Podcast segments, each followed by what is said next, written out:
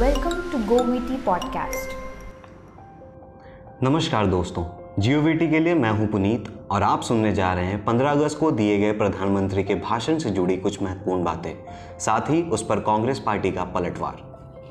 15 अगस्त यानी आज़ादी का पर्व पूरे देश में धूमधाम से मनाया गया। इस अवसर पर प्रधानमंत्री का लाल किले पर झंडा फहराना स्वाभाविक था। लोकसभा में लगातार दूसरी बार प्रचंड बहुमत हासिल कर राजनीति की नई ऊंचाइयों पर पहुँचे प्रधानमंत्री मोदी ने गुरुवार को तिहत्तरवें स्वतंत्रता दिवस के मौके पर छठी बार लाल किले से देश को संबोधित किया। पगड़ी पहने मंच पर पहुँचे प्रधानमंत्री के भाषण पर सबकी निगाहें थी। करीब डेढ़ घंटे के भाषण में पीएम मोदी ने सरकार के विजन का उल्लेख किया। अनुच्छेद 370, तीन तलाक इकोनॉमिक ग्रोथ और व्यापार पर भी चर्चा की। साथ ही जल संकट और जनसंख्या विस्फोट पर चिंता ज़ाहिर करते हुए आने वाले दिनों में सरकार की नई नीतियों के बारे में भी जानकारी दी। एक तरफ़ जहाँ प्रधानमंत्री मोदी ने अपनी सरकार की उपलब्धियों का जमकर बखान किया, वहीं दूसरी ओर उनके कई दावों को झूठा बता कांग्रेस ने पलटवार किया। कांग्रेस पार्टी ने hashtag Modi lies at Red Fort का इस्तेमाल कर कई ट्वीट किए। साथ ही अर्थव्यवस्था और भारतीय संविधान से संबंधित बयानों पर भी टिप्पणियाँ की। पार्टी ने देश की आर्थिक वृद्धि में तेज मंदी के लिए मोदी सरकार को जिम्मेदार ठहराया।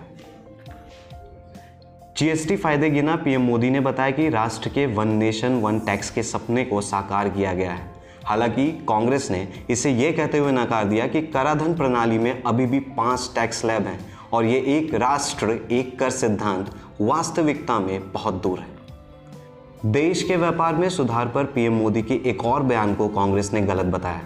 लाल किले से अपनी स्पीच में पीएम ने कहा जब सरकार स्थिर होती है तो दुनिया आप पर भरोसा करती है। अब पूरी दुनिया भारत की ओर बड़ी आशा से देख रही है। वे हमारे साथ व्यापार में जुड़ना चाहते हैं। इस बयान का खंडन करते हुए कांग्रेस ने कहा, जो इंसान भारत में अंतर्राष्ट्रीय निवेश को कम करने, साझेदारों के साथ व्यापार संबंधों को बर्बाद करने, रुपए को ऐतिहासिक कमज़ोर करने और देश में निर्यात उद्योग को नष्ट करने का जिम्मेदार है, वो इंसान यह बात कह रहा है।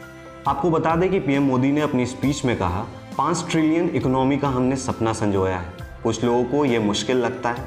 लेकिन मुश्किल लक्ष्य नहीं रखेंगे तो देश आगे कैसे बढ़ेगा? मुश्किल चुनौतियों को नहीं उठाएँगे तो चलने का मिजाज कैसे बनेगा? इस पर कांग्रेस ने अपनी प्रतिक्रिया ज़ाहिर करते हुए कहा, भारत पाँच ट्रिलियन डॉलर की आदर्श अर्थव्यवस्था वर्तमान तरीके से तो बिल्कुल हासिल नहीं कर सकता। वहाँ तक पहुँचने के लिए हमें जीडीपी के 38 प्रतिशत की कुल निवेश दर के साथ विकास दर को पाँच सालों तक लगातार नौ प्रतिशत रखने की ज़रूरत है। अभी हमारी विकास दर महज छः दशमलव आठ प्रतिशत, वहीं निवेश दर इकतीस दशमलव तीन प्रतिशत है।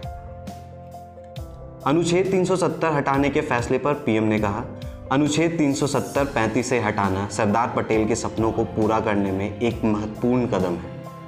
वहीं कांग्रेस ने इसे भी गलत ठहराया और पलटवार करते हुए कहा, मोदी जी, कृपया हमारे इतिहास के मामलों में दुष्प्रचार करके स्वर्गीय सरदार पटेल जी के द्वारा किए गए कामों और उनके प्रभाव को मलिन करने की कोशिश ना करें। न केवल वो अनुच्छेद 370 के प्रस्तावक थे, बल्कि वो वास्तव में इसके वास्तुकारों में से एक थे। कश्मीर से धारा 370 हटाए जाने पर बोलते हुए पीएम मोदी ने कहा कि, एक राष्ट्र, एक संविधान, ये भावना एक वास्तविकता बन गई है और भारत को इस पर गर्व है।